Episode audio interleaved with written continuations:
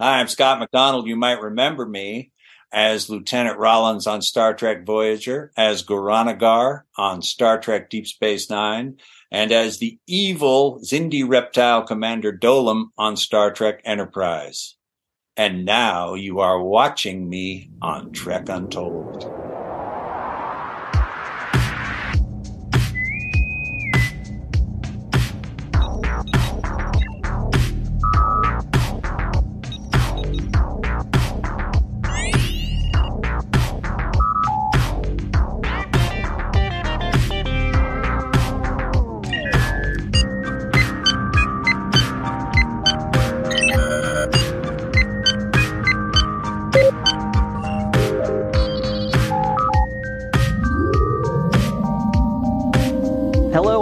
To Trek Untold, Star Trek podcast that goes beyond the stars.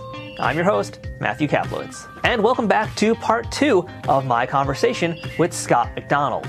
Last week, we went over the first half of his time on Star Trek, which included him being the first alien to come through the wormhole on Deep Space Nine as Tosk, and his time spent as a Romulan. This week, we get to hear some behind the scenes stories of his time on the pilot episode of Voyager, where he got to wear a Starfleet uniform and also, for once, not wear alien makeup.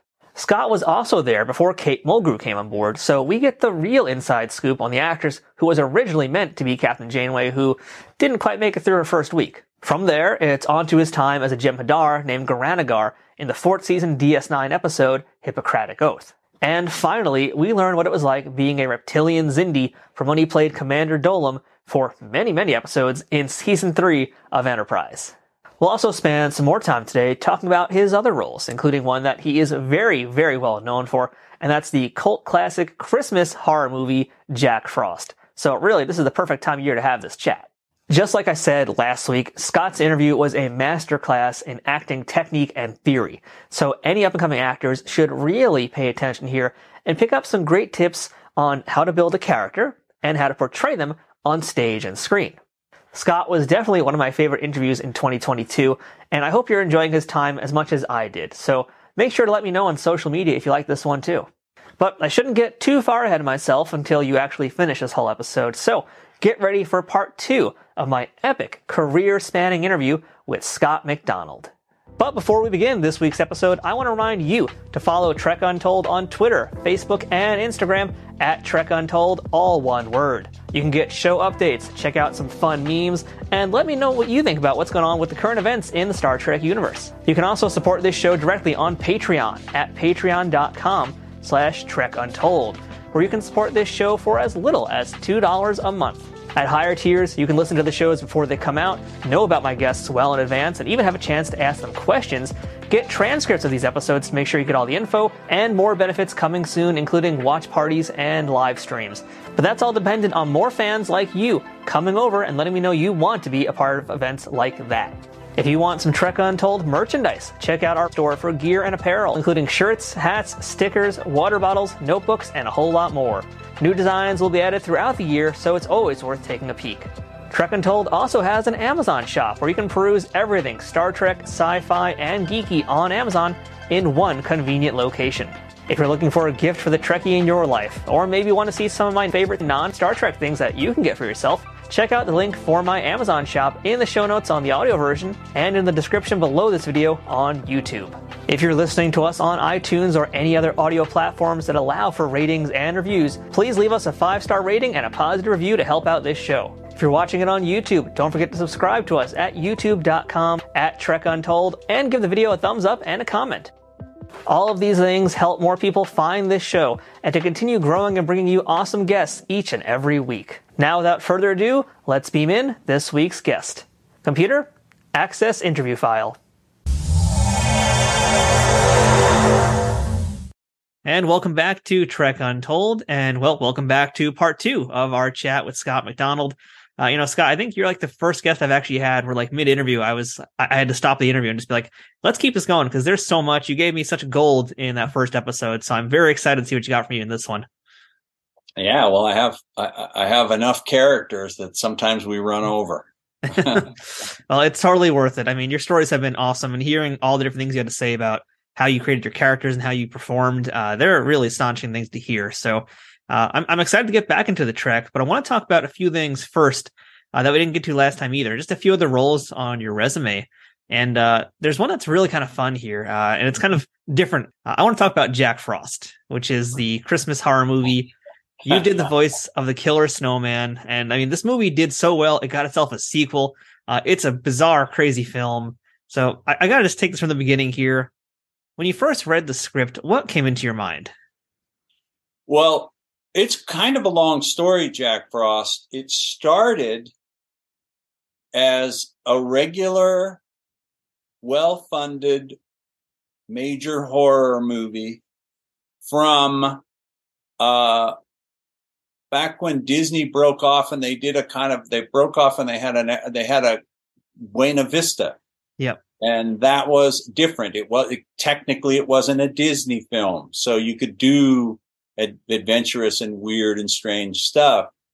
And Yeah, it had I think they were even the distributors of uh, Crouching Tiger, Hidden Dragon. In fact, so they were doing Yeah, some real it had, different it had big funding. It had a major director attached to it. It was an incredibly exciting job to get. The story that I was told when I booked the job was that the special effects would be a lot like, and this is back in 97, 96. So, you know, special effects have come a long way since then, but, uh, they referenced the Hollow Man Yeah. and that kind of special effects for Jack and his ability to transform, uh, basically, you know, I mean, just for those who don't know who are listening, it's the story of a condemned murderer, psycho killer who on his way to the gas chamber, hit, the vehicle smashes into a government chemical truck and his body is able to bond with water and he survives and goes back in the form of a snowman to the town Snowmanton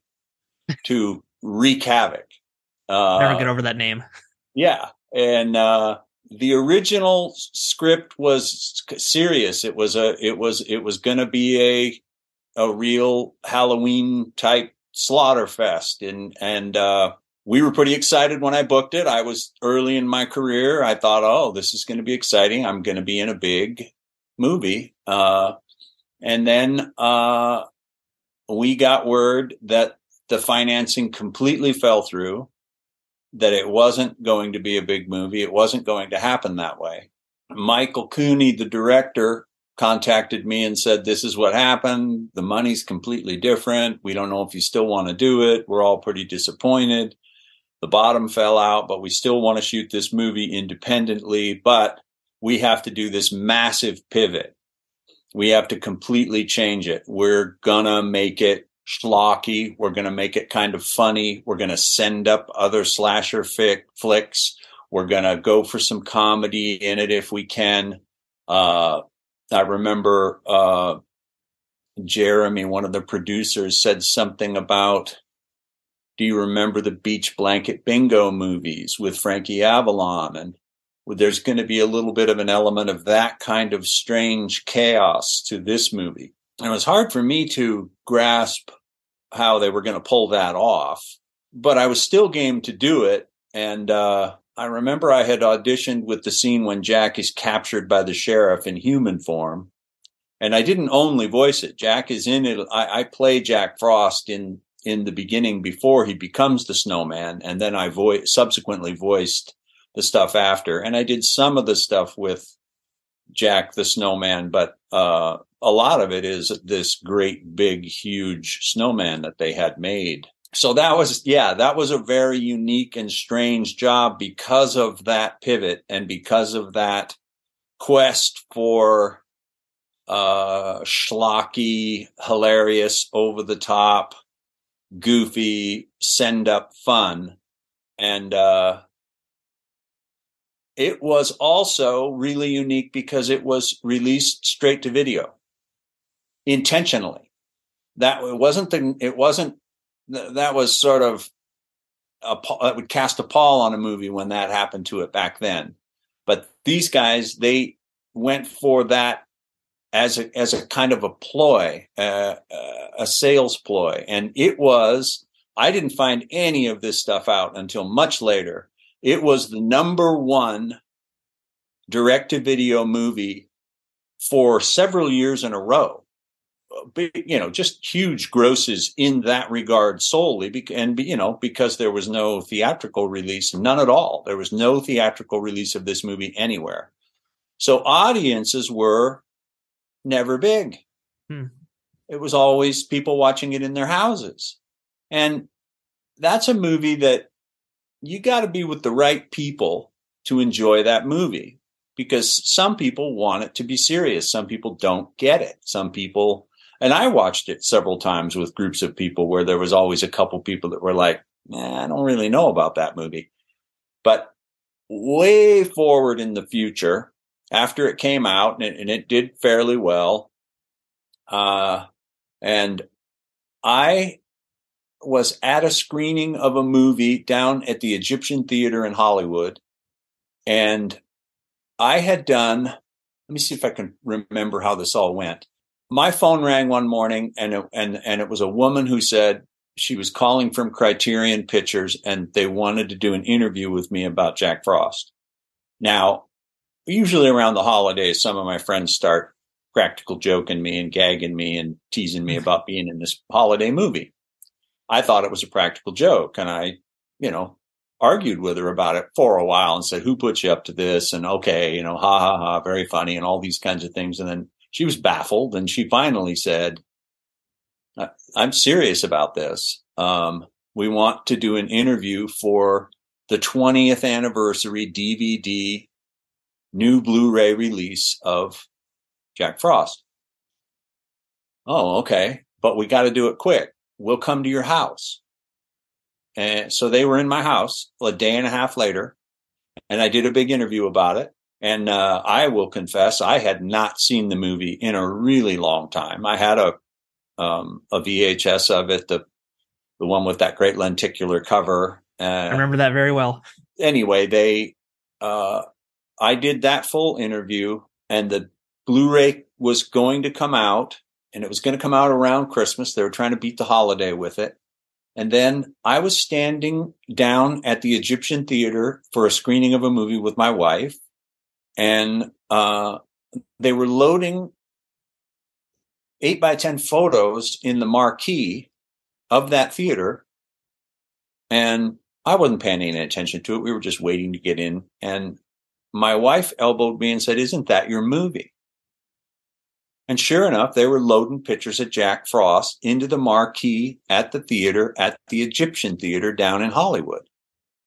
So we went in and found, we found our seats and I said, this is torturing me. I got to go out and find out what's going on out there. So I went out and I said to her, what's going on?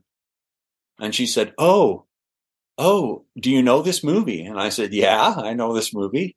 And she said, well, we're so excited because there's a 20th anniversary Blu-ray coming out and they did an interview with the director and the actor in it and they're going to be on the new Blu-ray and in the director's interview, he mentioned that he had a 35 millimeter print of the movie and it had never been screened anywhere. So we're going to screen it. It's going to be the first ever full theatrical screening of Jack Frost. and, and, uh, I said, well, you know, she said, well, did you know? And I said that it never got released into theaters ever. Yes. Did you know? And I kept answering all her questions. She said, boy, you know a lot about this movie. And I said, well, I'm Jack Frost. she said, what? And I said, I'm Jack Frost. I'm Scott MacDonald. I'm, I played Jack Frost. I'm one of the stars of that movie. And, and I voiced Jack Frost too. And she gets on her phone and, uh, Vinegar Syndrome is sponsoring the whole thing. And then my cell phone starts to blow up and they're saying, will you come? Will you do the talk back after? We can't pay anything, but will you come and will you do it? And, uh, and I said, of course I will. That, that, that would be really great. Um, what do you want? What do you want? I said, give me, give me eight seats right in the middle of the theater. Tape them off for me and I'll bring eight people. So I went to that thing and I, will be honest with you. I thought this is going to be fun. There's going to be 70, 80 people. Uh, it's the first time I will ever see this movie with a group of people and the first time anyone else will have either. And uh, the place was almost sold out. there was over 300 people in there. It was raucous. It was hilarious. They were all in on the joke. They all understood the movie. Uh, and I was, got to admit, I had a little dread going in because I was thinking, you know, what if it's like one of these 50 50 mixes of people who are half like it and half kind of don't get it? It wasn't. It was wall to wall, uproarious laughter. I took my two sons who had never seen the movie, miraculously, uh, up to that time. So the first time they ever saw it was on the big screen, and they were just laughing uproariously at all of the intentionally silly bits that are in the movie. Uh, so it was quite an it was it turned out uniquely to be one of the most extraordinary events of my career. I never expected it to be that awesome. It was just wall to wall fun. Everybody in there understood the dynamic and the vibe of that movie. So they were just uproariously laughing. So it was, it was great fun. And I now go do occasionally or right around the holidays. I go do horror conventions. I get invited, you know, just for the holidays. I don't know, you know, I don't go in the summer, but right around the holidays, uh, I go do the, the holiday themed horror slasher movies many of which are these kind of schlocky, hilarious, over the top B movie uh, type of films, and uh, it, it, has a massive cult following. I'm yeah. amazed to this day that it does. I mean, I know about it because I used to read this website called imockery.com, and he would do sometimes horror movie reviews. And that's how I first heard about it. And I saw these gifts from it that he put up there, and it's like and, and, and then of course he did the sequel later on, and it's just like, what's going on in this movie? This is crazy. But like, yeah, it's become a massive cult classic, and I'm curious to know uh, why do you think this movie has become so much more popular today than it was when it first came out? Like, why does it have this massive following? I don't know. I honestly don't know. There's just a there's just a there's just a faction of fans that like that. They they get it. They they understood what, what, what Michael and Jeremy did. Michael and Jeremy just said, we gotta, we gotta change everything because we lost our financing. When they saw the snowman, they thought, oh, what are we going to do? I mean, it was, it was big. It was 13 feet high or something like that. And, uh, they had spent quite a bit of their budget on it. And, uh, uh, they were kind of stunned by it. And but they to their credit they really did pivot on the fly and made it work pretty well. And uh you know they got the act they got the performances out of the actors. Uh some of you know some of them they they were not happy with the people who they'd hired.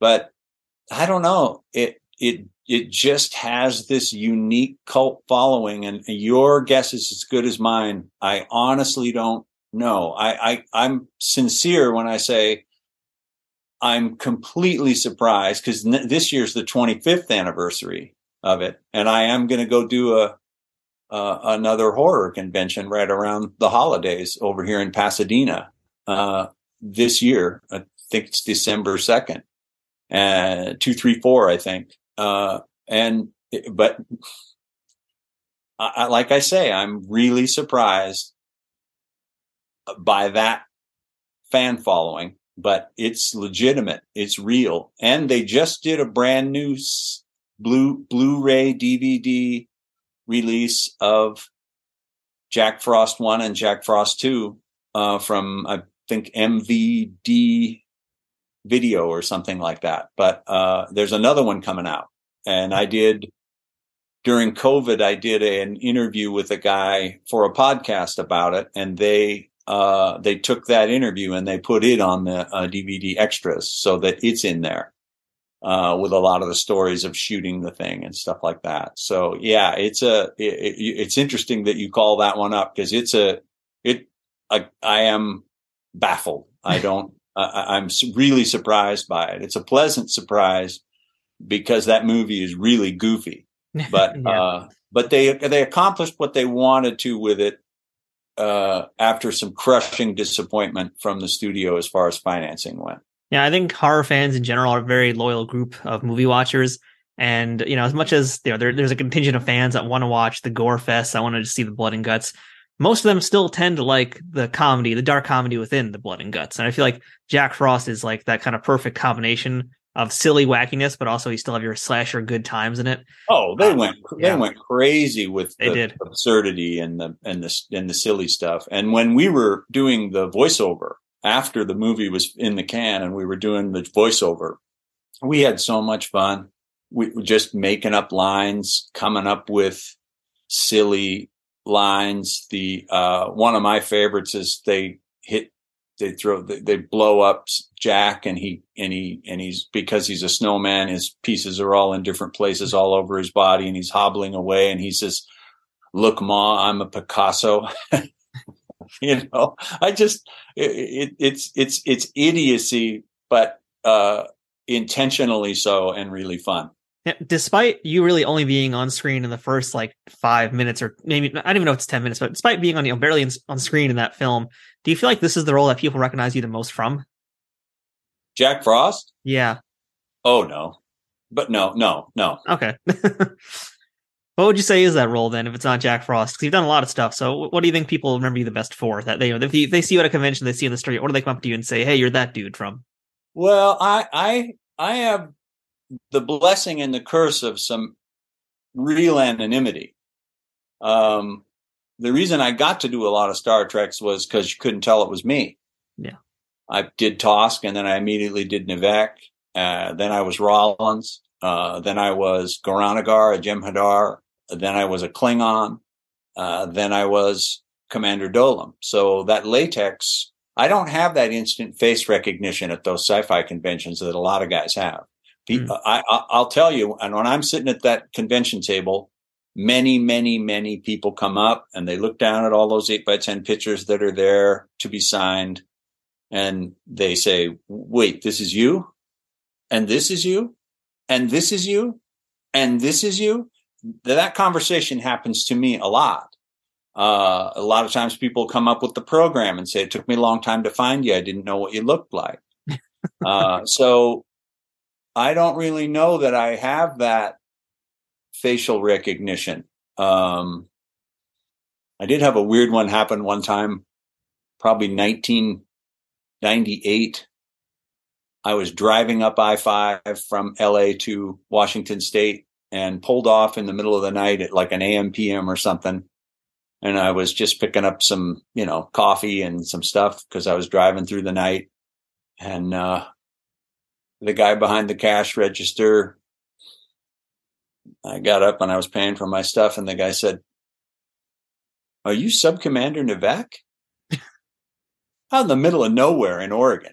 I was taken aback. You know, I said, Good pull. Wow. You know, way to go. Congratulations. Yes, I am. So, you know, that was an interesting experience. But uh, I don't, I don't know. Jarhead. I was the drill instructor in the movie Jarhead, which was a big A-list movie and a pretty high-profile thing. So for a little to while, Jake Gyllenhaal for a bit. Yeah, yeah. Uh, and so for a little while, I was pretty recognizable from that when that movie was hot for a while.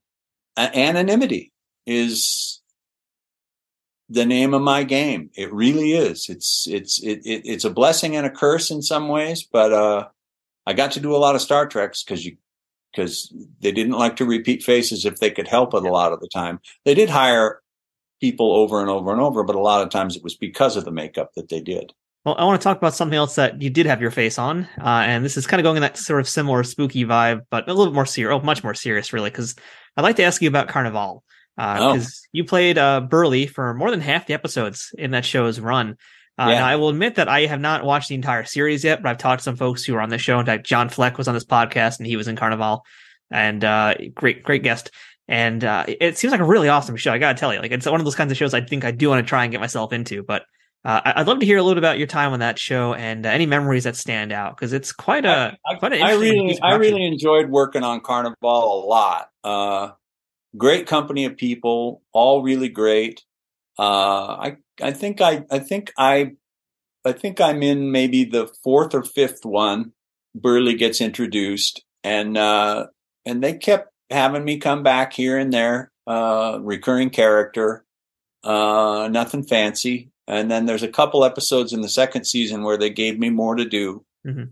But it was a really great job because I was coming off of Commander Dolim, which was Star Trek Enterprise, eight episodes as the Xindi reptile commander. A lot of latex, a lot of hours, a lot of sweat and struggle inside that suit.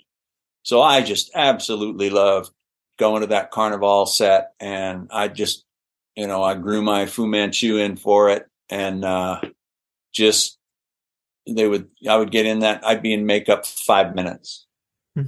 and then I'd be out, you know, they just throw a little dirt on my face and that would be that. I just, I just so loved it. Uh, it was just a lot easier than how hard I had to work as Commander Dolim, just as far as the hours and the effort and the struggle inside that latex went. So that's the contrast for me of those two things. I came off of one and right into the other. So, but just, uh, just a great experience all the way around. And, and I was as disappointed as everybody else that it didn't get its third season. I wish they would have done the third season. It had a, it had a really big following. It was really popular, but it was right before all of those kinds of shows, those HBO series and everything really exploded. Hmm. Uh, so it didn't, uh, it wasn't as financially viable, I suppose, in the eyes of HBO back in those days as because the Sopranos came right after and exploded. So all of a sudden, you know, now that's all you see is Showtime shows and Netflix shows and HBO shows and, you know, Game of Thrones and all of that stuff. Uh, so we were, we, we, we predated the popularity of that genre just a little bit, unfortunately.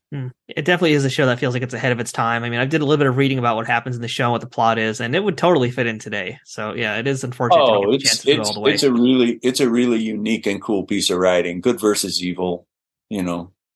And uh Clancy Brown is, you know, a really good actor and uh it's it's just a really it was a really good company of people. Uh they they were terrific to work with and a lot of well, I see directors' names now on things that think, oh, I worked with him on Carnivàle. So there were a lot of burgeoning, really good film directors uh, that worked on that show too, that shot them. So uh, that was a great gig. Uh, I I can't remember. Somebody told me. I think I'm in 15 to 27 or something like that. yeah, I think it's like I think I saw on IMDb it might have been 14, but it's basically more than half the show's run. So you're in there for a lot of it. Yeah.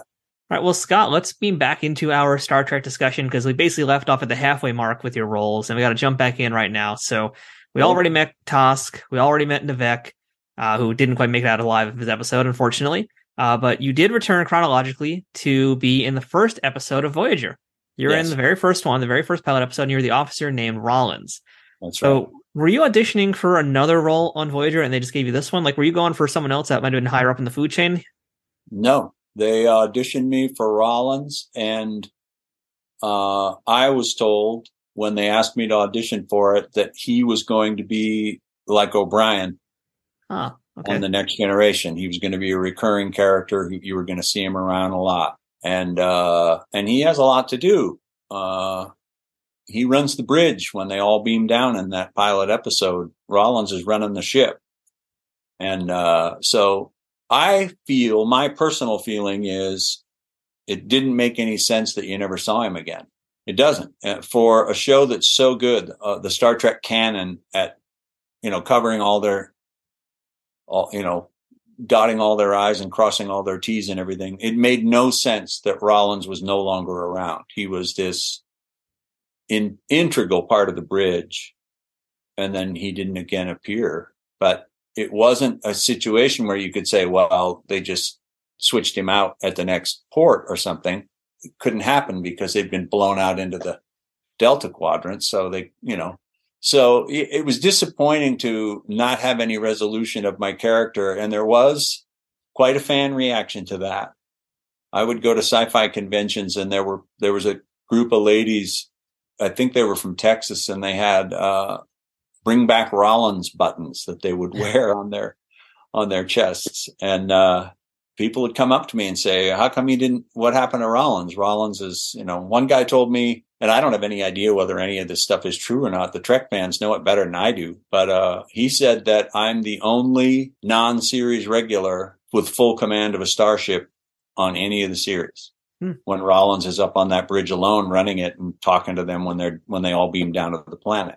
But yeah, that was supposed to be a lot more, but it turned into an incredibly long job because that pilot took forever to shoot. Hmm. I'm I'm in the only footage of Genevieve Bujold as Captain Janeway. We filmed with her for I don't remember five or six days Hmm. or something.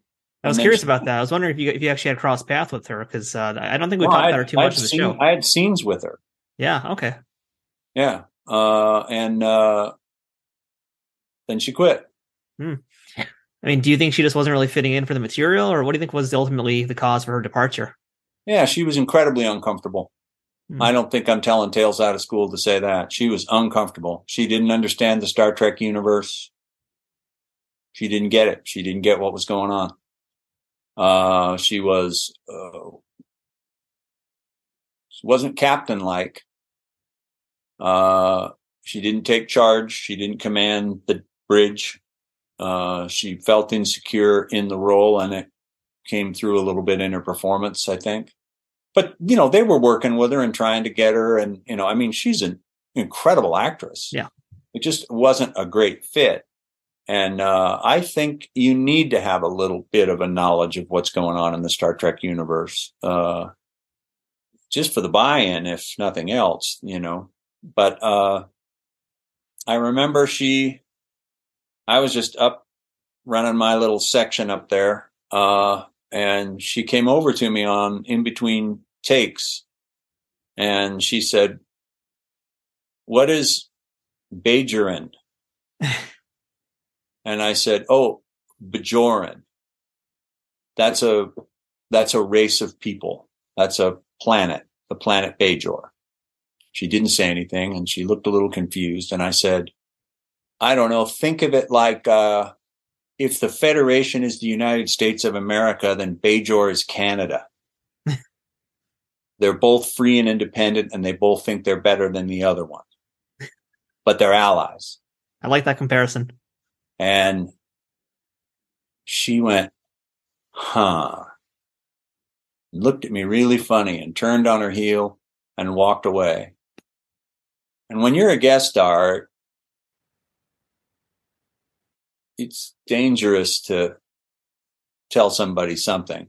And I just was trying to help her.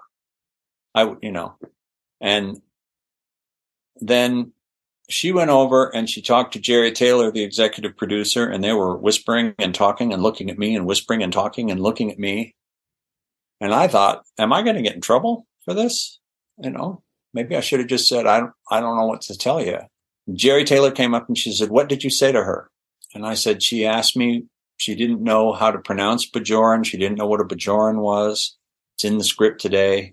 I told her it's the planet Bajor, the Bajoran people. And then I did my analogy thing, told her about, I told her it's kind of like this. And she sort of smiled at me and tilted her head and said, that's pretty good. And then she walked back over and she told her, da, da, da, da, da. And then Genevieve came over and talked to me again and said, so you weren't teasing me. And I said, I, was trying to help you. I would never, I would never tease you. I would only assist you. I'm a comrade in arms here. We're all just actors trying to. So it, it was, it was odd Mm. and uncomfortable for me because I didn't, I did not like, she came to me a couple more times. And after that, I was really uncomfortable. Uh, uh, and she would just go sit over in the corner like this, leaning up against the set. And so when I heard she's gone, I really wasn't super surprised. Mm. Um, then we waited. I don't remember anymore. I used to know uh, we waited maybe 10 days and they called us all back and we all put our stuff on and we all went back and, uh, we were all waiting in there that day and wondering who they had hired and no one showed up. Hmm. So there was some faint, some wrinkle, something that didn't happen. I don't know. Someone said they thought Joanna Cassidy was going to be the captain that day. I remember. And I said, how would we know? And then a couple days later, Kate Mulgrew came in and she just rocked it. She mm. Put her hands on her hips and barked orders and you could just feel the tension leave the room. Uh, it was, she was really good. I mean, she just took command. She understood what was going on. She understood how to be a captain and, uh, and take charge and bark orders and, uh, that there's a hierarchy and a status and, uh, she played right into it. And, uh, after that, things went smoothly. It went fast after that, but it was, it turned into a kind of a long job just because of all that waiting. And I, we shot that scene when they get hit by that white wave and get shot out of the galaxy like seven different times. Huh. We did it, I think, twice with Genevieve. And then she was gone. And then Kate came back. And then we did it a couple more times. And they kept changing her hair. so they did that for all kept, seven seasons.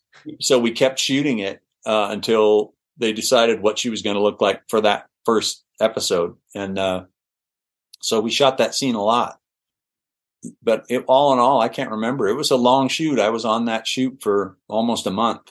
So it was a good job. It was just weird that I never came back. Hmm. I don't know if I offended somebody or what happened, but, uh, uh, like I say, I feel like it's a hole in the canon that Lieutenant Rollins just disappears and is nowhere to be seen. Are you aware that they actually uh, do mention your character in season two? Yeah, and also somebody told me that I'm in some of those books, some of those Star Trek novellas or whatever they're called. Uh, I've I've heard that they talk about that too. Yeah, so Rollins did live on just off screen, basically. Yeah, I guess so. Yeah, pretty in, pretty pretty integral guy to just disappear though with a light staff. Yeah, exactly. Yeah. Trek Untold will return momentarily. Trek Untold is sponsored by Triple Fiction Productions. Celebrating 15 years in business in 2023, TFP creates 3D printed Star Trek and sci fi inspired items that fit into any collection. Whether you're a cosplayer who wants a Starfleet phaser, a Bajoran tricorder, or a Klingon dagger, or a toy collector looking for that special accessory or diorama to make your figures truly stand out, Triple Fiction Productions has exactly what you need. And for you figure fanatics, that includes products that are the perfect size for Galoob, Mego, Playmates, and everything in between. All products are 3D printed in the US, with new designs constantly being updated on their website. Repeat customers can sign up for TFP's loyalty program for free which is a great way to save money as you build your collection. Repeat customers can sign up for TFP's loyalty program for free, which is a great way to save money as you build your collection. Repeat customers can sign up for TFP's loyalty program for free, where the more you order, the more discounts you receive. TFP also has a pay what you want section, where clearance or misprinted items are available at a discounted price. Best of all, every product can be shipped worldwide. As a special bonus for listeners of this show, Trek Untold has a special discount code just for you. Enter Untold10 at checkout for 10% off of all orders with no minimum purchase required. That's 10% off using Untold10. To see all of their products, head to triple-fictionproductions.net. Or to stay up to date on their newest products, find them on Twitter, Facebook, and Instagram. Triple Fiction Productions where something is only impossible until it happens. Hey, I'm Lycia Naff, aka Ensign Sonia Gomez from Star Trek TNG, and now Captain Sonia Gomez on lower decks with her own ship, the Archimedes. Yay!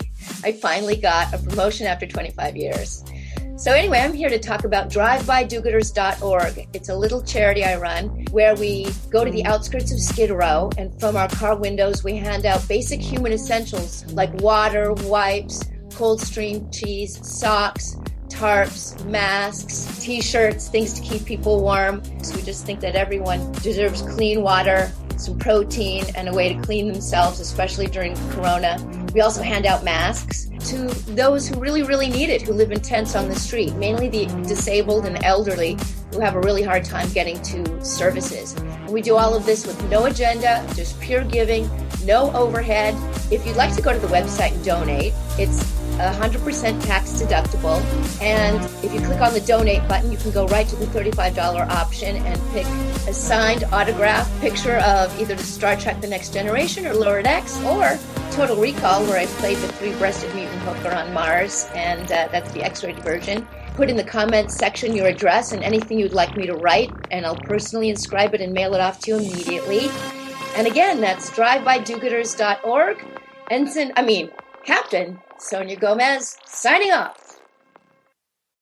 Oh, you know what's kind of fun looking at uh, your your Trek roles here, Scott? Is you know you did your first DS9 as Tosk, that's season one, and very early in season one, and here you are now in as early as you can get with Voyager. So you know you've seen these two sets before a lot of other people in the world are seeing them. So you know I just want to talk about the Voyager set itself. Like, what did you think of the first time you stepped onto that bridge? And more importantly, you know, again, because you are one of the first people ever seeing it, did you sit in the captain's chair?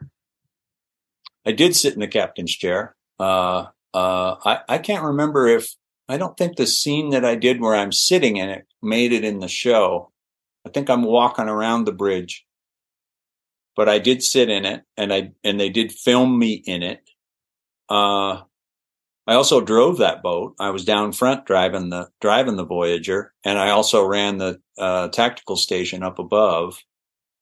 Uh, before they put I think Tuvok up there. Um, yep. But uh, it was fun because I was one of the first ones on it. I was on it a lot because we were standing around and waiting a lot and uh, looking at all those boards and looking at all that stuff and all of and there's there there were great little jokes written into the control boards. Uh, those are the okudagrams. There's things written on them little jokes and Elvis was here and stuff like that in in and around on there that you would never see unless you did a close up right on it. Uh, but yeah, it was it was pretty thrilling to be on the bridge of a new starship and uh, you know to be helming it uh, at one point.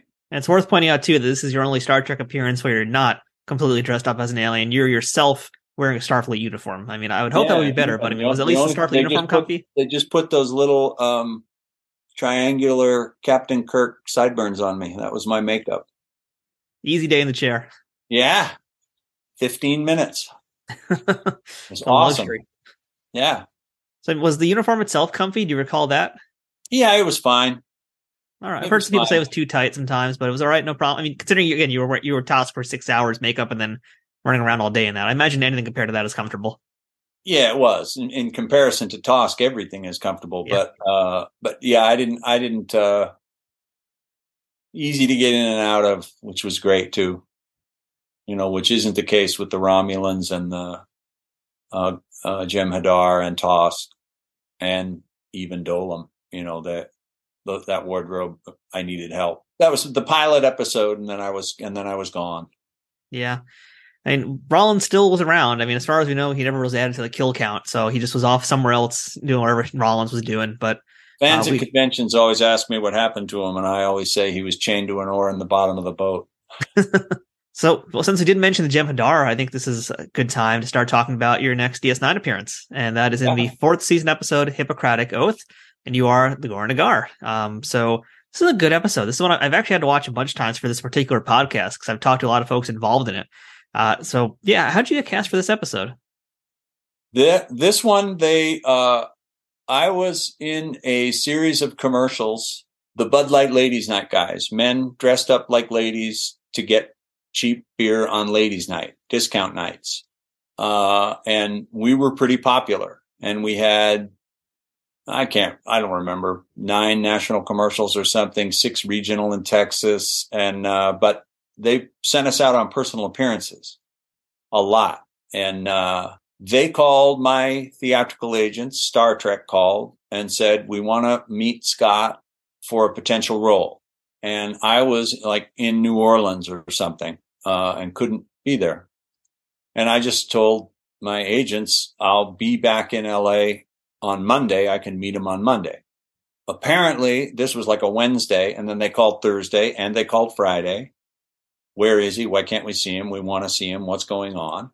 So I went on the Monday down to Paramount and went into the meeting, and it was Ira Steven Behr, Rene Auberjonois, and they wanted to talk to me. And I walked in the door. I was excited. I thought, cool, Star Trek. You know, this is exciting. And uh, Ron Surma had made the phone call, the casting director, Ron Surma. All hail Ron Surma. He, Ron helped me a lot in my career. He had me in a lot for a lot of good stuff on Star Trek. He thought of me for things. And, uh, uh, and Junie Lowry Johnson, who was his superior too. Uh, and, uh, I got in, walked in the door, and Ira scowled at me and said, You're a hard guy to get a hold of. And I was kind of taken aback. I was a little startled by that. And I saw Rene was there and I didn't know why he was there. And, uh, I said, yeah, I was doing a personal appearance tour. I, I just got, I came back, I got back last night at about nine o'clock at night. I'm happy to be here. Uh, you know, I was just unavailable last week. I was on a job. Well, what were you doing? He says to me. And luckily, I had just happened as I was walking out of the house where they had these little pop up stand up things that were in the bar of the Bud Light ladies to advertise stuff. You know, our goofy faces. And, uh, the whole thing was very silly and fun. And, uh, so I took it out and I said I was doing this and I handed it to him. And that kind of broke the ice. He started laughing and said, Oh my God. And I said, Yeah, it's, said, it's a crazy, crazy job. Don't ask me. It's just crazy. And, uh, he said, well, like, how tied up are you? We have, we have, we, we think we'd kind of like you to maybe do something. This is the role. And they told me it's the first Jem'Hadar who's going to speak a lot. And we're kind of concerned because it's a heavy duty makeup and it's a ton of dialogue and uh, we need an actor who can handle the wardrobe and the costumes and the makeup. And I was told, and I don't know if this is the case or not, uh, that Rene said, What about the guy who played Tosk? So that was how I got the call, I think. Hmm. So I went in and they said, but it's a lot of makeup again. And w- we thought we'd ask you because we know Tosk was brutal and you had a difficult time. Tosk was a very popular character on the lot at Paramount and with that show. They really liked that character and that performance. Uh, so he had a little carryover for me in that regard. Uh, so, and I said, of course, I'd love to do it and I have a I have a great window of opportunity right now. I've got a couple weeks before I have to go back out on the road in the dress and messing around for Bud Light, and uh, that was kind of the process. Uh, I don't remember that I had to go in and read. I think they were holding auditions in case they couldn't get a hold of me, type of thing. Hmm. Uh, and then, uh, but I wound up getting to getting to play him it wasn't, it was a pretty quick turnaround after that meeting where we started. And Rene Auberjonois directed the episode, which is the reason he was there and the reason uh, he he was able to suggest what about the guy who played Tosk. And it was the first episode that Rene directed of Deep Space Nine was that one. And again, I got really fortunate. I was really good writing. Hippocratic Oath is really well written. And very uh, meaty episode, very very good episode. A lot, yeah, just a ton of stuff to play. And again, I, you know, as Tosk, I'm the first creature to come through the wormhole. Uh, as N'Vek, I am working for Spock's underground. That's there's a lot of stuff there to play. Uh, uh, a spy within a spy culture in in that one. And then as the Jem'Hadar, I'm the first Jem'Hadar with a conscience. Hmm, yeah. The first free thinking Jem'Hadar who's off the white. He's not addicted to the Ketracel White. So he's a free thinker and he has a conscience. He's dealing with it. He's, he's not, he's, he hasn't come to terms with everything yet, but he has feelings about his men that he owes them something. And, uh, it, gave it good pathos. And it was really fun to get to work with Colm again. We, we had, we had gotten along well when I was Tosk and also Sid. There was a cool thing that happened on that one. I was called, okay, 530 makeup call going to be about a three and a half hour makeup, we think. So come in at 5.30. So you can be on the set at 9, 9.30. Okay. Then in the 11th hour, the night before, they literally called and said, not, don't come till 9.30. And I thought, boy, that's going to start Goran'Agar late in the day because it's going to take a while to get my stuff on. But they're the boss, you know, okay, great. And, uh, I got to my trailer and uh, put all my stuff away and walked over to makeup. And when I got to the makeup trailer, all of the Deep Space Nine regulars except Avery were there. And they had all requested to see what the guy who played Tosk looked like. they had never seen my face. I was before I, I, would get there before them and leave after them when I played Tosk. So nobody saw my face except Colm Meaney. So, uh, that was cool of them, you know, it was just a really unique and cool thing. I got to meet them all and shake their hands and, uh, they all just wanted to see what Tosk looked like out of the makeup. And, uh, it's quite a compliment. yeah, it was really nice. It was really cool of them. It made me feel at home right away. And, uh, that helps when you're a guest star because guest star acting is an interesting thing. You job in and you got to be really good, but it's not your not your house, you know. Yeah, I really liked your description. Much like I've been saying the last time we talked, also your, your description of who Goran'Agar is and like what you saw in him, and uh, you know he is a very conflicted character, and that really shows in how you portrayed him. Uh, so you know, I'd like to hear a little bit now too, and seeing how this plays into how you did the character. Uh, what was it like being directed by Rene? I mean, did he help you with your process? Did he kind of let you do your own thing? Uh, what do you recall about the way he worked? He was good. He he was he was he was uh, dealing a lot more with um, the technical aspects of things.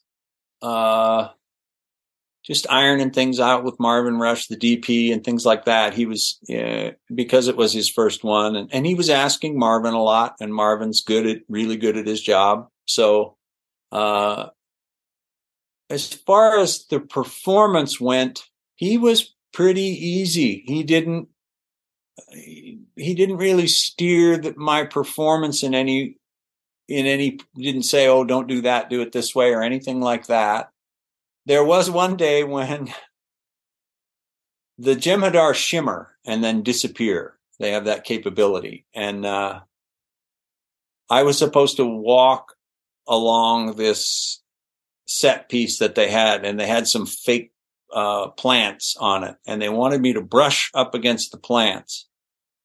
So, because that would help the special effect, because the plants would still be moving and I would disappear, was the idea of the special effect.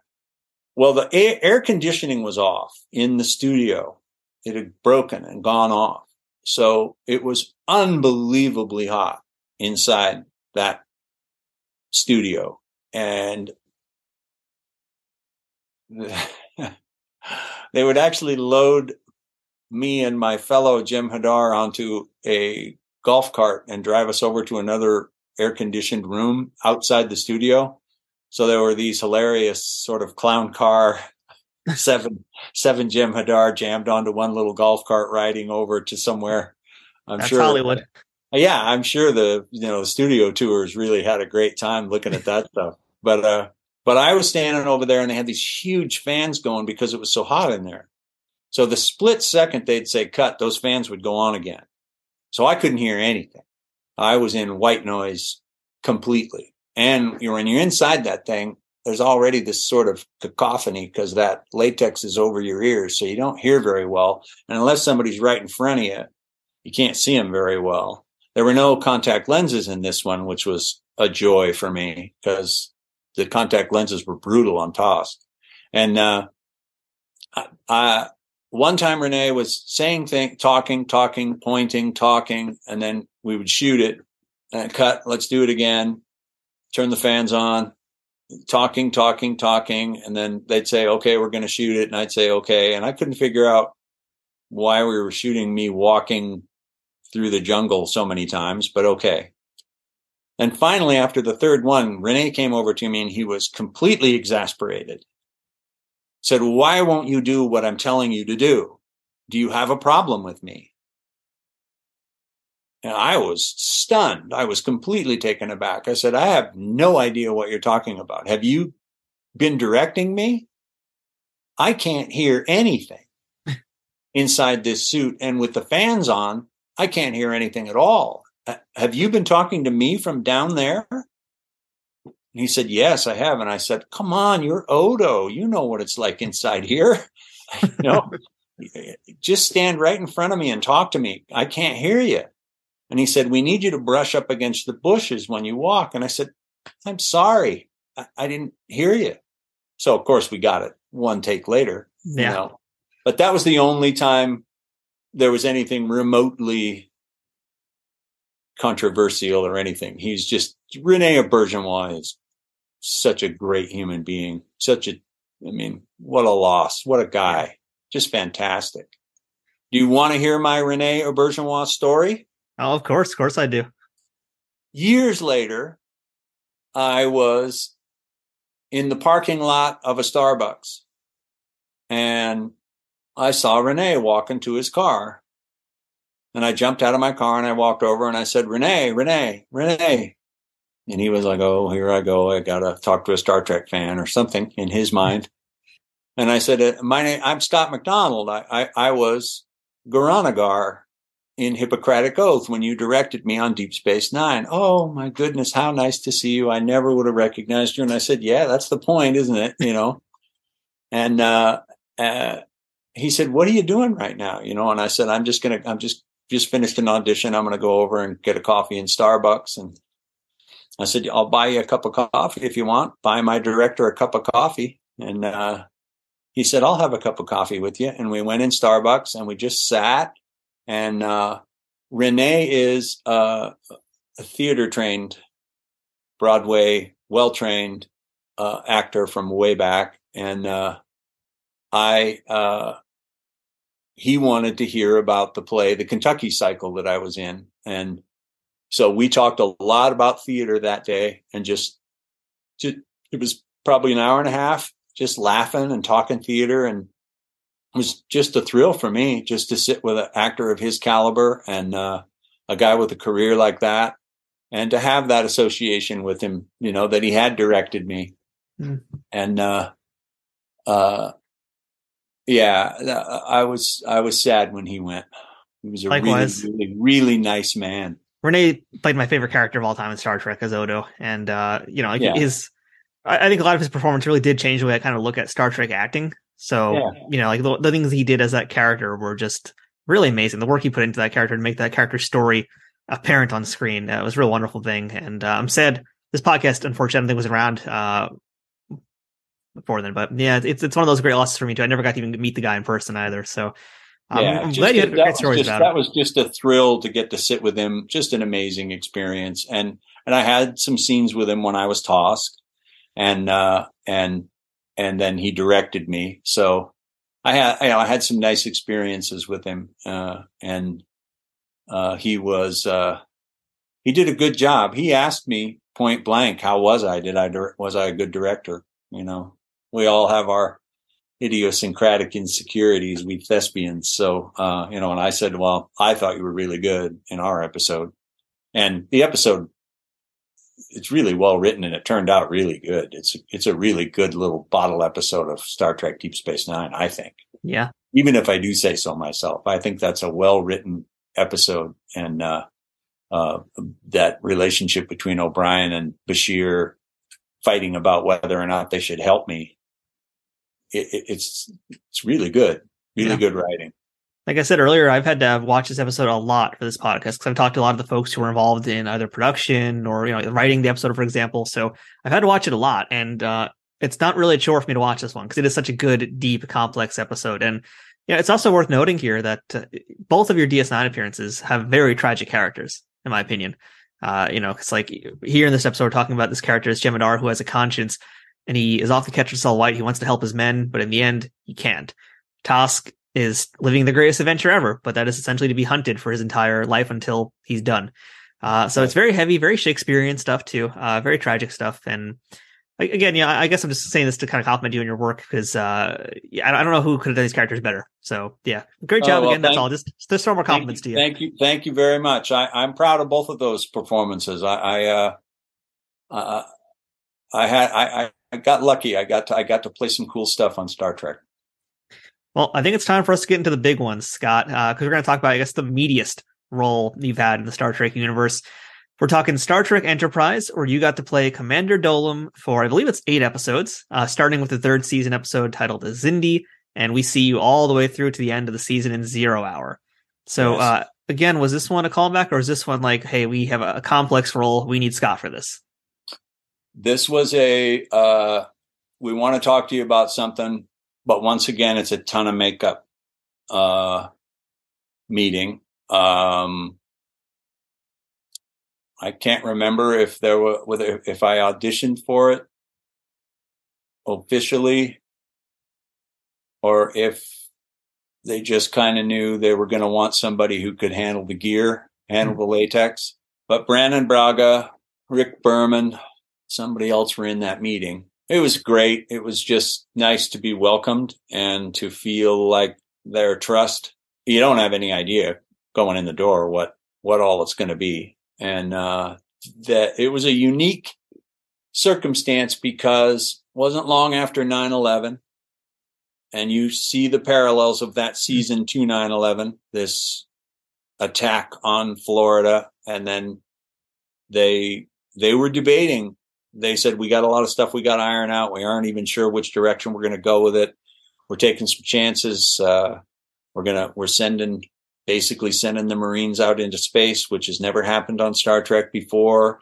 Uh, they're actually not on a peaceful mission, uh, which was Roddenberry's thing, and they got some flack for that from people were saying this is against Rodney, you know, the prime directive and blah, blah, blah, blah, blah. But this stuff all predates all of that stuff technically in the Star Trek universe. So they're learning on the fly and, uh, getting to be that kind of villain and getting to play it a lot was great for me. You, I got to develop the character a great deal more, uh, than, than, than obviously other episodes being in one. Great friend of mine who was also in the Kentucky cycle with me uh, from its inception in Seattle to winning the Pulitzer Prize to being in LA to the Kennedy Center and then into Broadway was Randy Oglesby, who plays Degra. So when I got to set and Randy was there, it was great old home week. I had an actor there uh, who I had a shorthand with Randy and I had worked together a lot and uh, knew each other really well. We were good friends and had a great deal of experience together. The first scene is just that sort of political talk. They're all sitting around that table talking and Degra's there and they're discussing the weapon and the politics a little bit. And the, we were rehearsing it, and rehearsing it. And the writers came in, Brannon Braga came in. They said, you know, we're we're kind of uncertain where we're going to go with this. We still don't know yet, but it's not your guy's fault. It's our fault. There's nothing real. The scenes kind of lay in there. We welcome your ideas, things like that. They were. It was collaborative. Uh, uh, and a lot of times on Star Trek, it isn't collaborative. It's like here's the dialogue and don't change a word of it.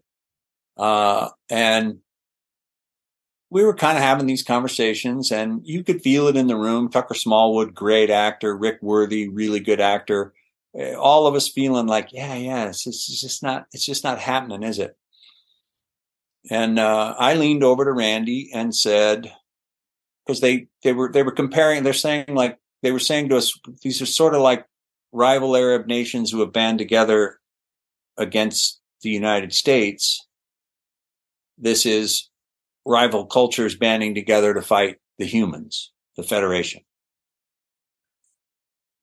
So we did the scene and I leaned over to Randy and said, how about this? How about my race hates your race at face value. Huh. And Randy said, okay, okay. And he said, do you think we should say anything to him? And I said, no, let's just, let's just play it. Let's see. So I just started to treat everything he said with pure disdain, even though it made sense. Degra's Oppenheimer. He's got the bomb.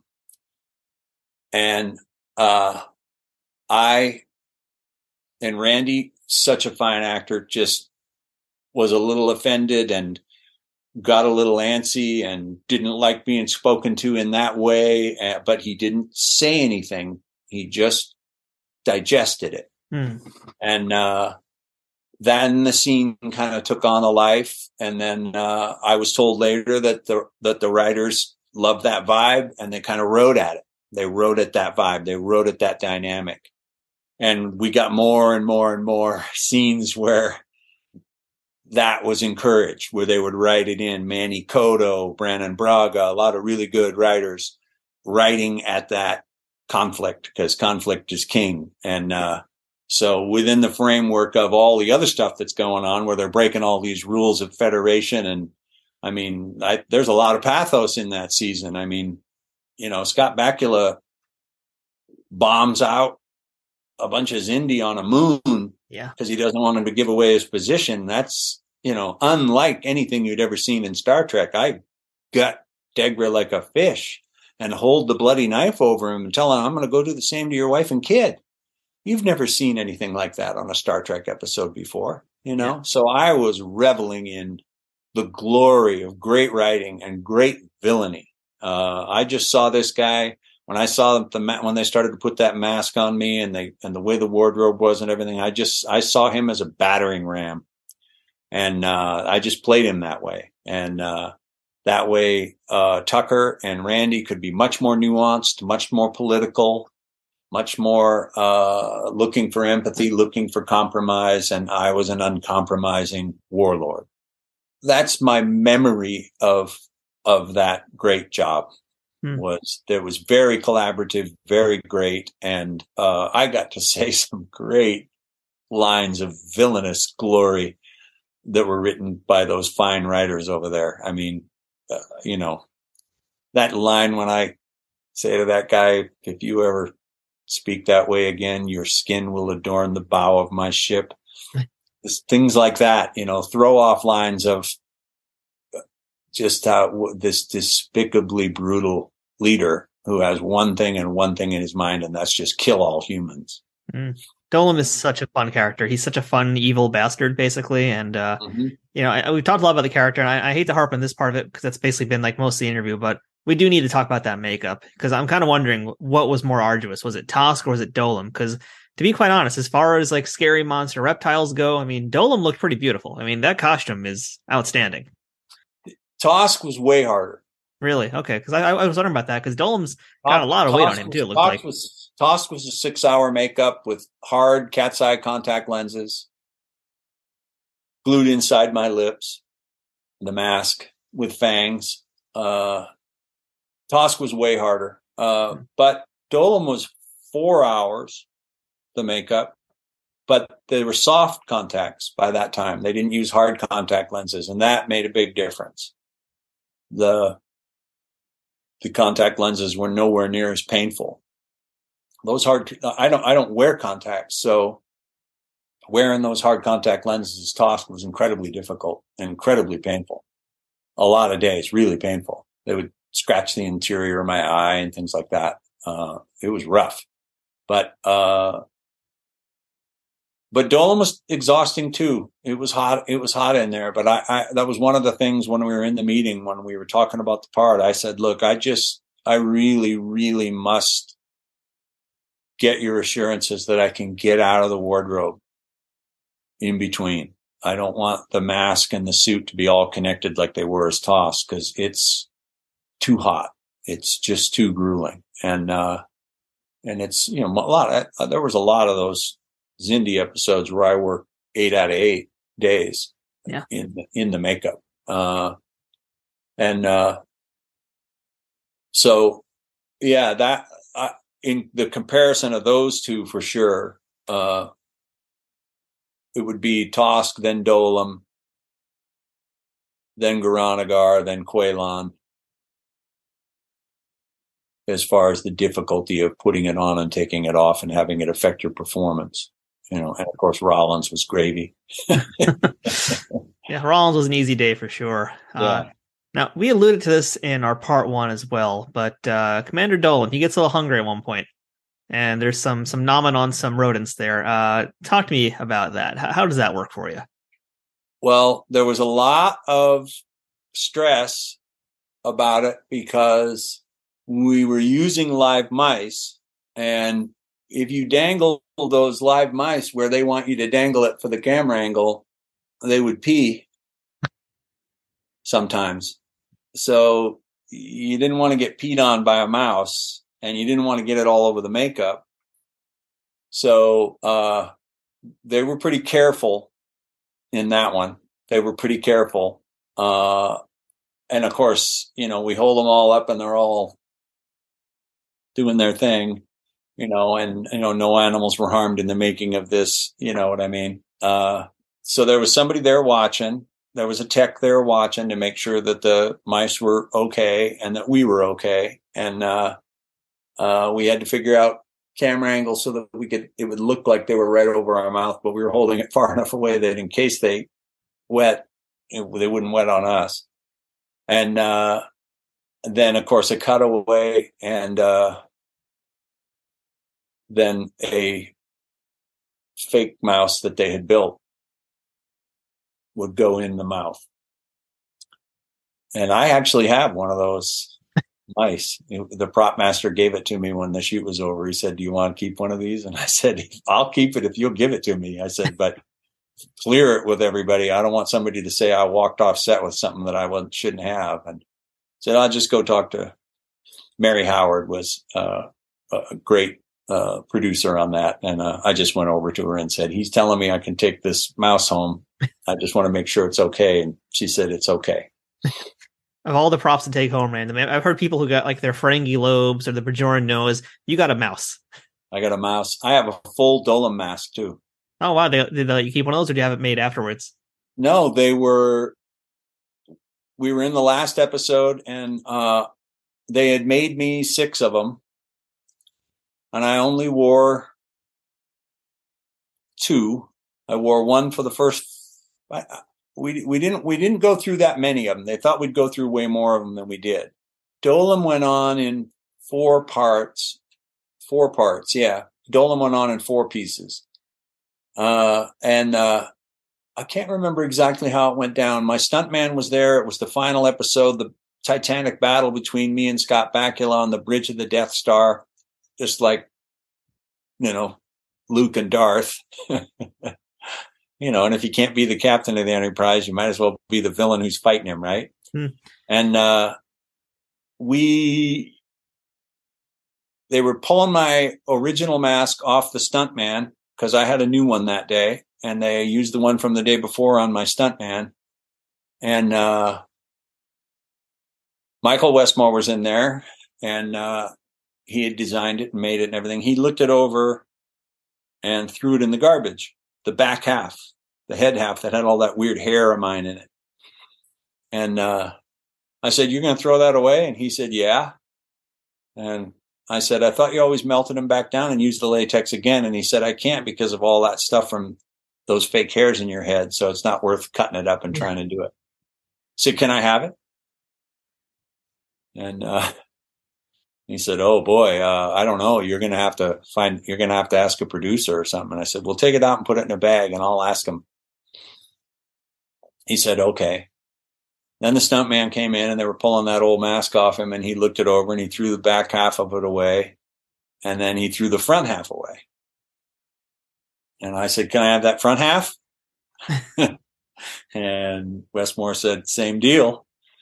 So I got it out of the garbage and put it in a bag. And then I just walked back over to the, and so I was out of all my makeup and everything. And I wanted to go say goodbye to the crew and everything because it was my last day. And, uh, I, uh, went in and I found Merri Howard and I said, here's the situation. Michael Westmore's thrown all this stuff away. I said, do you mind if I mind if I take it? And, uh, and she said, if Michael Westmore says you can have it, as far as I'm concerned, you can have it. So I have a uh, full Commander Dolim mask. It's not in any shape. It's all beat up from taking it on and taking it off and all that stuff. But it's on one of those wig heads, you know, and in a box in my office. I always thought that I would try to take it somewhere to somebody like Westmore or somebody and say, let's fix it and mount it and I'll put a glass tube around it and have it, have it, you know, keep it as a keepsake. But I never did it, you know, didn't get around to it, I guess. Kind of silly. I mean, I've got it sitting, sitting here. It's probably disintegrating. I haven't looked at it for a while. I mean, it is screen worn. So the fact that it has like all of you literally on it makes it more valuable too.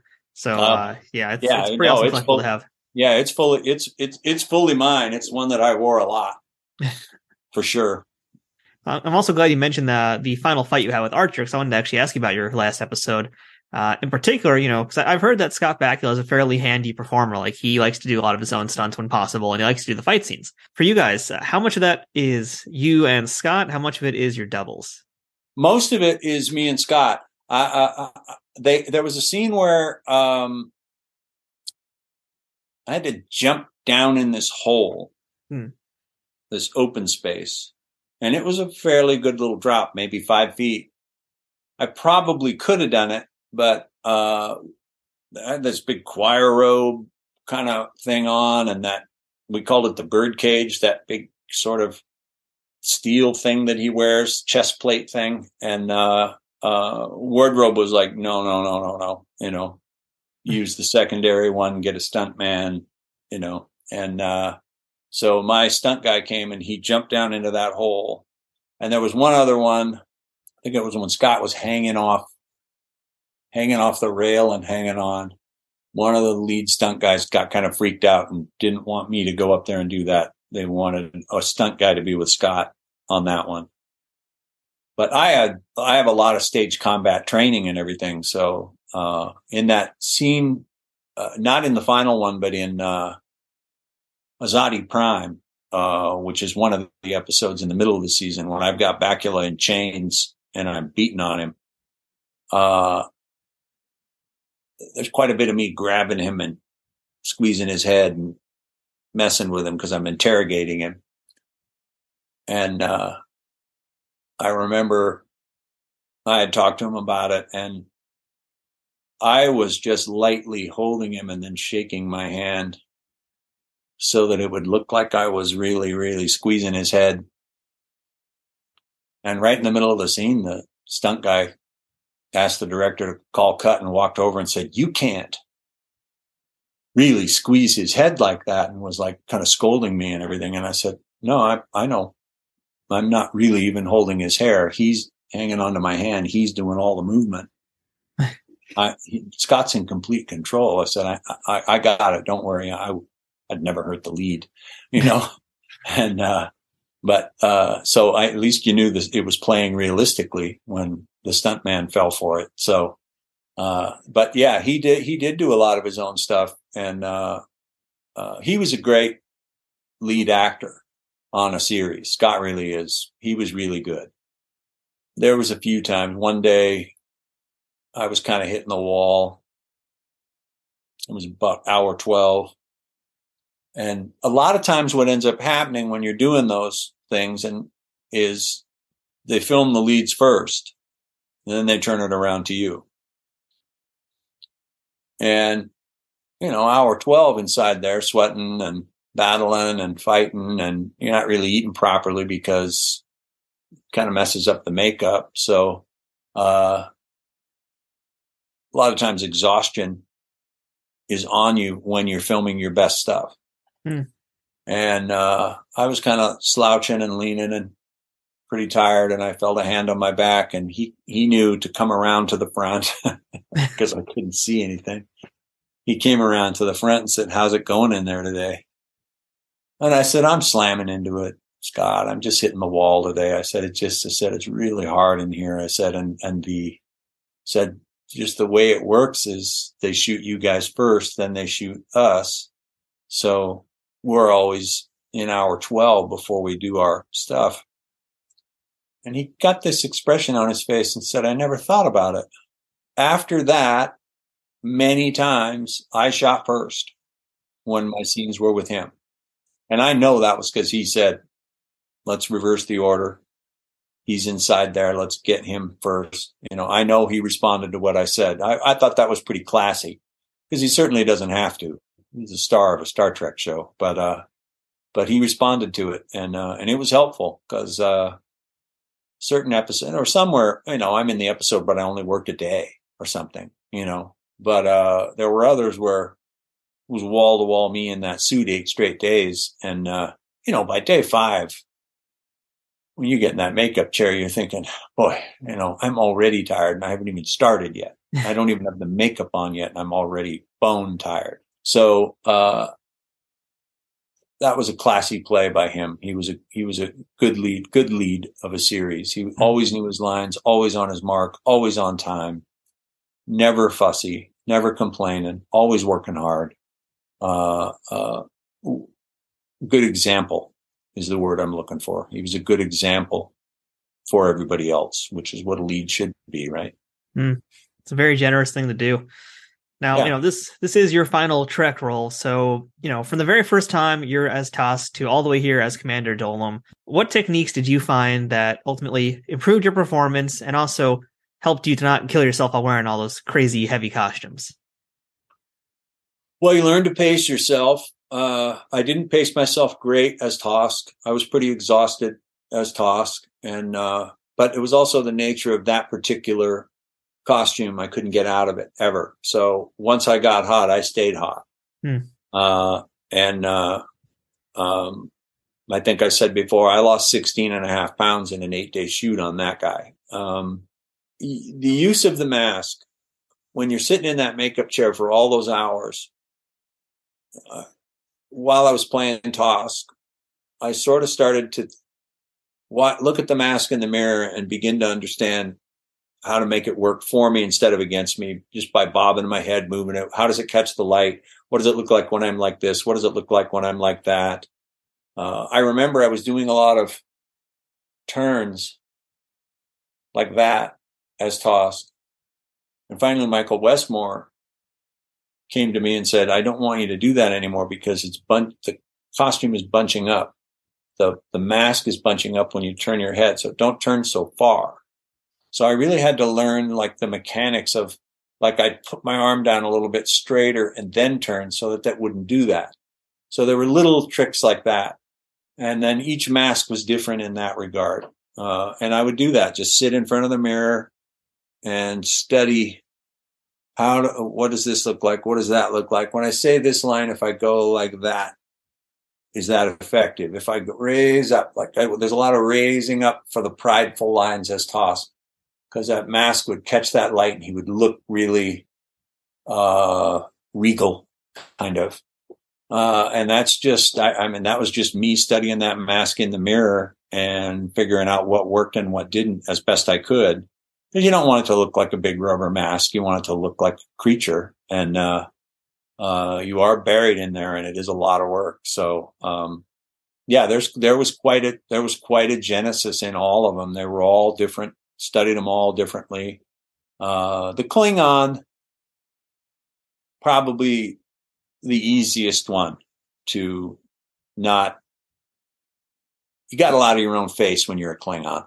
You have got a mouth and your eyes and stuff. Uh, but no contact lenses as Goran'Agar. There were contact lenses, cat's eye contact lenses as both Dolim and Tosk. So sometimes there would be a cut while they had to roll my eye back into place. Those were always awkward and it's really strange to have somebody else put their finger in your eye. So, Scott, uh, before we move on here, I do want to have just one last Star Trek thing, and we did talk about this last episode too. Uh, and that is because right behind you for part two, we have Tosk with us. We have the Playmates Tosk action figure that's from your personal collection there. And uh, you also have the Dolim mini mate. So, uh, do you want to do some show and tell with us today? Sure. There's Tosk, the action figure. He's got and, a pog too. yeah, he's he's a mint on card, as they say, right? Yep. Yeah, I have one that's out of the box uh, in our little breakfast nook. He's standing in there, but uh, I always thought it was really cool that they gave me the drinking cup from the scene with Quark in the Yeah. bar, which is a very fun Star Trek scene. They my the weapon is in there from that I take off of the hunter, but the uh, I thought I thought it was interesting because Tosk doesn't eat or drink, but they gave him a cup because I had some business with it on the set. I would I was looking at it and trying to figure out what it was for and why they gave it to me. Uh, And now that you've seen all- that thing eye to eye, what do you think of the likeness? Does it look like you as much yeah, as this, is- th- yeah. This thing, this thing is, uh, this thing was cool, and I was thrilled when it came out. It also had a card, the Playmates card, you know, Yeah. that it came with, and uh, it has that little stand that he stands on that comes in it, and and the whole thing. But yeah, I've signed a few of them over the years at conventions, and uh, yeah, I just went and found this one today because I knew we were going to do part two, so I went and I got it. And then I also have the uh, uh, That's the uh, mini mates from uh, Diamond Select. Yeah, I, I, I I'm trying to get the reflection off it so you can see it, but uh, And I totally forgot you had that figure made too, because I knew about Tosk because I have Tosk, but I, I totally forgot about that grade two pack. And it even has a little tiny Scott Bakula with him. yeah, exactly. It's the it was the the the captains and their main enemies, Captain Archer and Dolim. But uh, yeah, this one was I, I didn't even know this was out. I was at a convention and somebody brought it by and had me sign it, and so I went running around and found one and bought it because I wanted, you know, I wanted I wanted a, a toy of my action figure, you know. So those were fun, and tons of cards. They're out there, Mm. you know, tons of them. There, I'm on so many of them. It's I'm amazed by it, and people send them to me, you know, sometimes in the mail or you know they want me to sign them and send them back or whatever. But uh, uh, and sometimes they bring them up to me at the conventions. There's guys who collect only the cards from that Star Trek game that they play. Hmm, yep. I, I, I you know, and I'm on a bunch of those too. Uh, there's a Rollins, a N'Vek, a Tosk, and a Goran'Agar in those games. So, yeah, You're forever immortalized in, in various forms. way way more than I deserve. I disagree with that because you did some amazing work. So yeah, no, it's it's totally all deserved. Uh, the fact that you had to go through six hours and make up a day for Tosk, I mean, I think that right there is worthy of getting a toy. I was proud of that performance. That was a hard job inside that suit. I was really happy that he came off sympathetic. All right, so Scott, you know, you are still a working actor. You're still hustling. Uh, so I'd love to hear what's new with you right now. What are you working on, and where can we see you next? the pandemic slowed things down for me a great deal, along with every other actor around. Um, there's a cool little movie called The Last Champion that's got uh, stars Cole Hauser, who is right now rocking it on uh, Paramount Network on Yellowstone. Uh, he's the star of the movie. It's a very nice little movie about a high school wrestling team, a story of redemption uh, a story the whole family can watch. It's called The Last Champion. It is on Amazon Prime. And I just, i I'm a guy in the town, uh, in this small town story. And also there's a kind of a unique little thriller called Three Day Weekend. And I have a starring role in that. Uh, and it's on Showtime right now uh, directed by a guy named Wyatt McDill. We filmed it in the wilds of northern Minnesota up on this lake in September. Uh, it was a really fun shoot and, uh, it's a really interesting, unique Rashomon style story where there, there's four divergent people and four divergent puzzle pieces and they don't come together till the end when you understand what happens. So if you're watching and you're confused, stick with it because you're supposed to be. That's those are the movies that are out, and I'm and doing some conventions, and still just knocking on the pavement uh, and auditioning online. You know, you you film them and submit them now. So, uh, you know, just hoping somebody will ring my bell. It's the high diddly d, the actor's life for me. Now, do you normally do the big Star Trek convention in Vegas? I've been to it uh, a- a handful of times over the years. Uh, I did not get invited to the big uh, Deep Space Nine anniversary. I was kind of disappointed. I thought Goran'Agar and Tosk should have been there, but I've been there and done some of those. And for those of you who are interested in getting the signed autographs and the signed action figures and the signed cards, and you can't make it to the conventions, uh, which, you know, with COVID and travel and things being kind of strange, uh, you can go to fullempirepromotions.com and uh, there's a page on there for me with stuff from Jack Frost, with stuff from Star Trek, with stuff from some of my movies, uh, all available to be signed and uh, sent out uh, as rapidly as we get them. We get them out to people. So if you know if you want a stocking stuffer or something like that, go for it. There's actually some weird Christmas knickknacks on there from the movie Jack Frost. yeah, I just found those. Those look pretty fun, actually. So, all right, well, cool. Uh, so, Scott, you know, as we come to our conclusion, I'd like to throw you a few of my lightning round questions. I call them lightning round, but they're never really. They're actually probably the hardest questions here. So, uh, Scott, best day on a set and worst day ever on a set. Best day on a set. I was shooting a movie in Romania, World War II movie called Straight into Darkness, and David Warner is in the movie. All Star Trek fans know David Warner lots of Star Trek roles, incredible actor, unbelievable resume, well trained British theater actor. And, uh, I was sitting in chairs with him on the set. I was starring in the movie. He was coming in to work on it. He has a meaty, smaller role in it. And we were just sitting out having uh, some tea on a break of this dark, macabre fairy tale of a movie. Uh, and I asked him a question about Hamlet because I had played it in 1989 in Seattle. And he said, Love, have you performed the role? And I said, Yes, not in college, not in high school. I said, No. I said, I did 70 performances or so of it at the Intiman Theater in Seattle in 1989. Then let's discuss, he said. so I got to sit and talk to David Warner.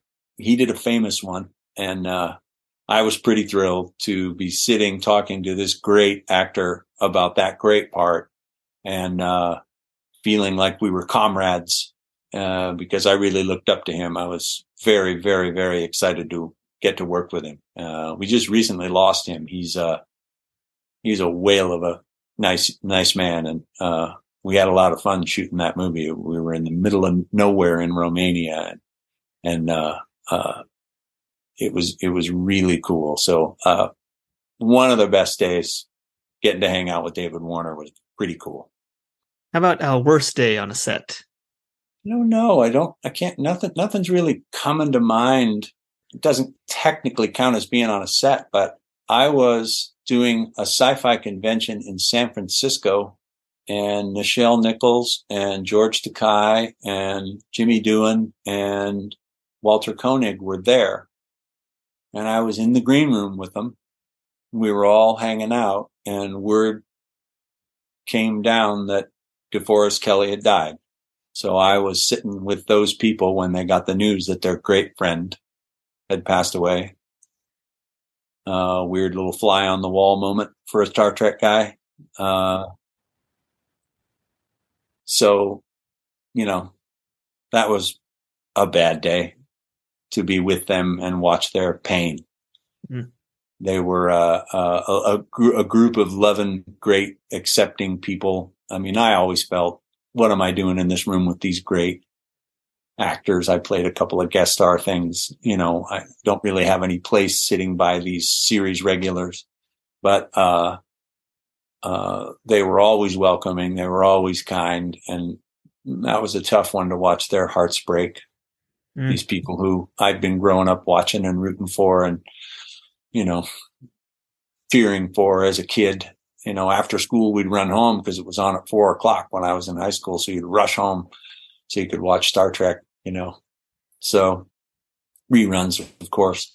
But uh uh yeah, as far as worst day on a set, I don't I'm always so happy to be on them.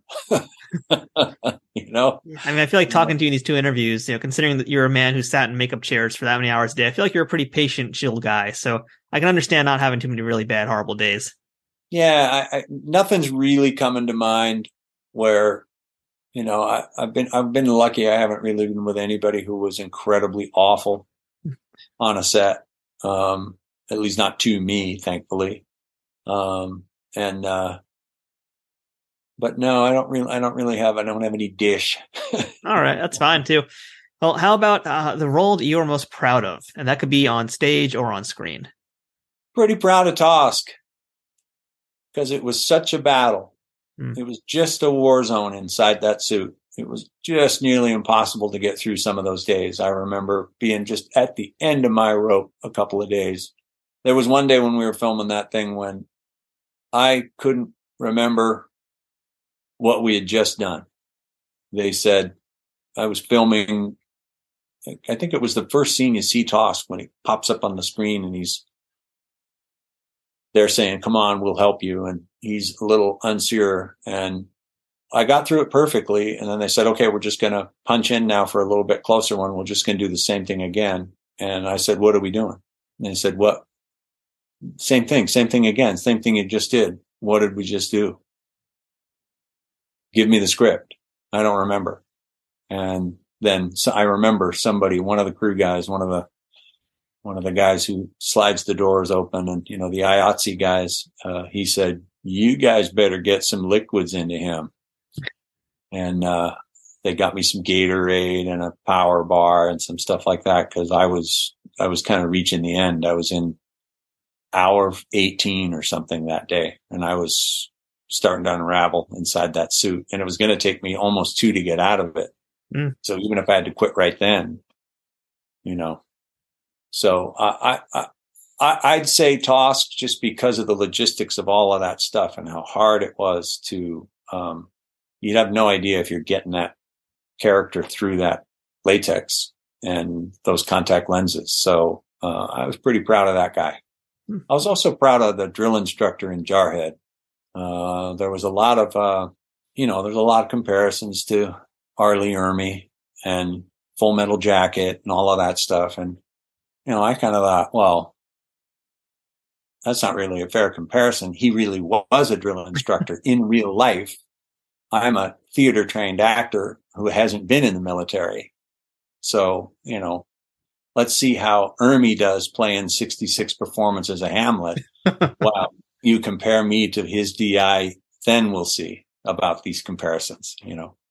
But there is an interesting story about that. Uh, I finished filming and went out to say goodbye to Sam Mendes, the director, and he said, I didn't want to tell you this, but I got a present from R. Lee Ermey and it was the it's a GI Joe size action figure of him that apparently is out there, and uh, he sent it to Mendes and with a little post-it on it that said, "Good luck."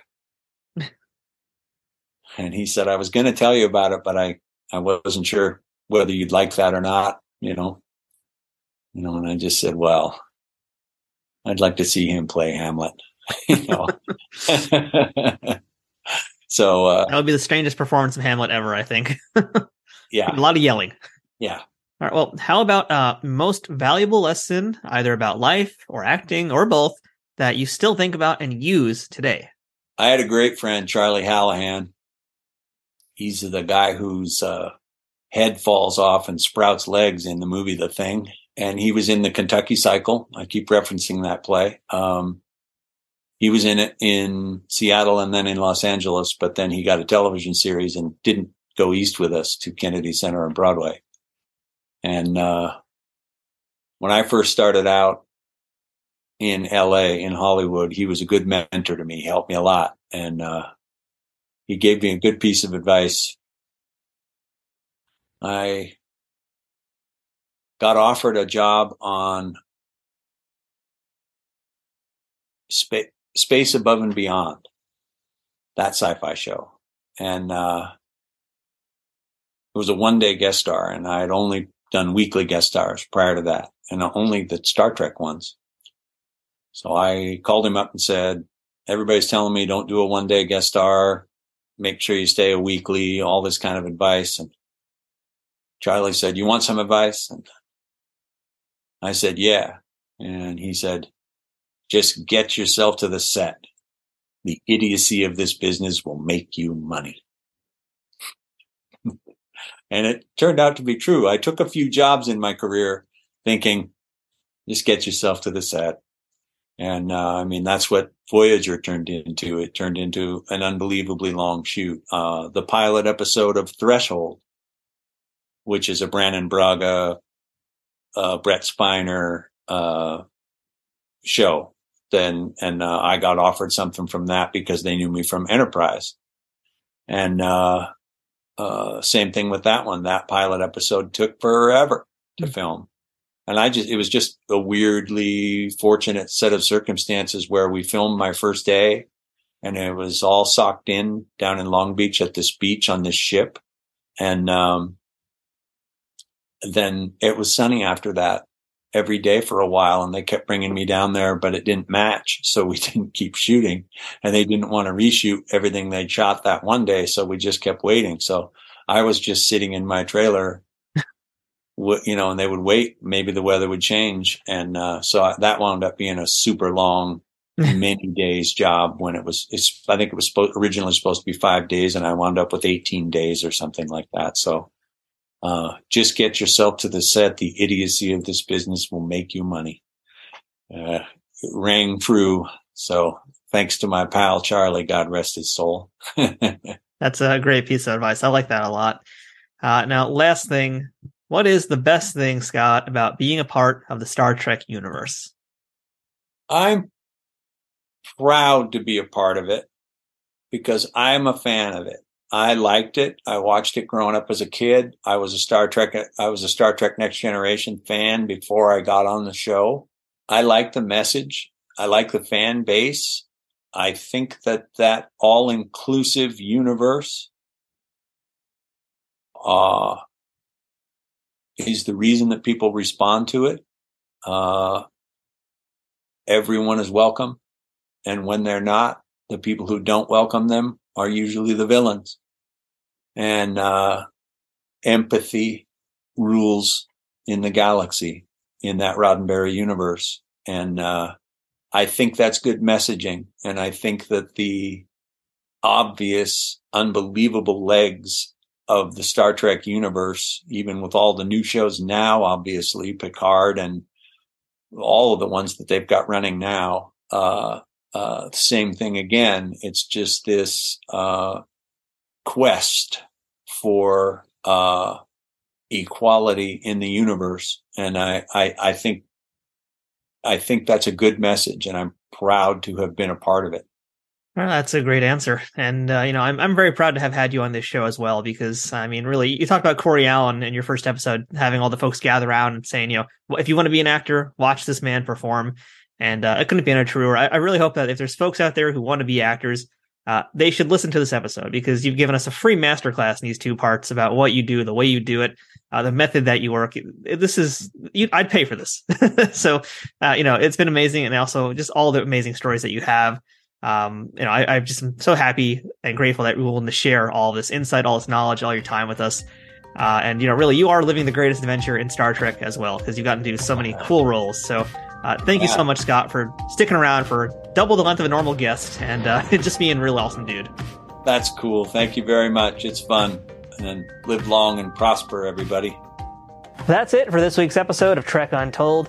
Until next time, don't forget to follow us on Twitter, Instagram, and Facebook at Trek Untold, all one word. If you'd like to directly support this podcast, please consider becoming a Patreon supporter over on patreon.com slash trekuntold, which gives you access to some great perks that can't be beat. Or pick up some merchandise from our store, or use my Amazon shop link to check out all kinds of different Star Trek merchandise. Links for all these things are in the show notes. Shout out to Triple Fiction Productions for being a key sponsor of Trek Untold. Don't forget to check them out and all of the fine folks whose ads you've seen or heard on this podcast too. Shout out to Full Empire Promotions for helping connect us with Scott for this interview. Visit FullEmpirePromotions.com to pick up signed items from Scott MacDonald from Star Trek and his other movies and shows, as well as autographed items from all of Full Empire Promotions clients. If you have any questions, feedback, or comments for the show, or would like to suggest a guest or discuss sponsorship options for any of these episodes in the future, send me a message at trekuntold at gmail.com. I hope to see you here again as we uncover more untold stories from Star Trek and beyond, and get to know even more amazing people who have contributed to this ever expanding universe. Until next time, I'm Matthew Kaplowitz, and remember, fortune favors the bold. Trek Untold is sponsored by TrekSphere.com promoting fan produced Star Trek content in all forms, is powered by the Rageworks Podcasting Network, and is affiliated with Nerd News Today.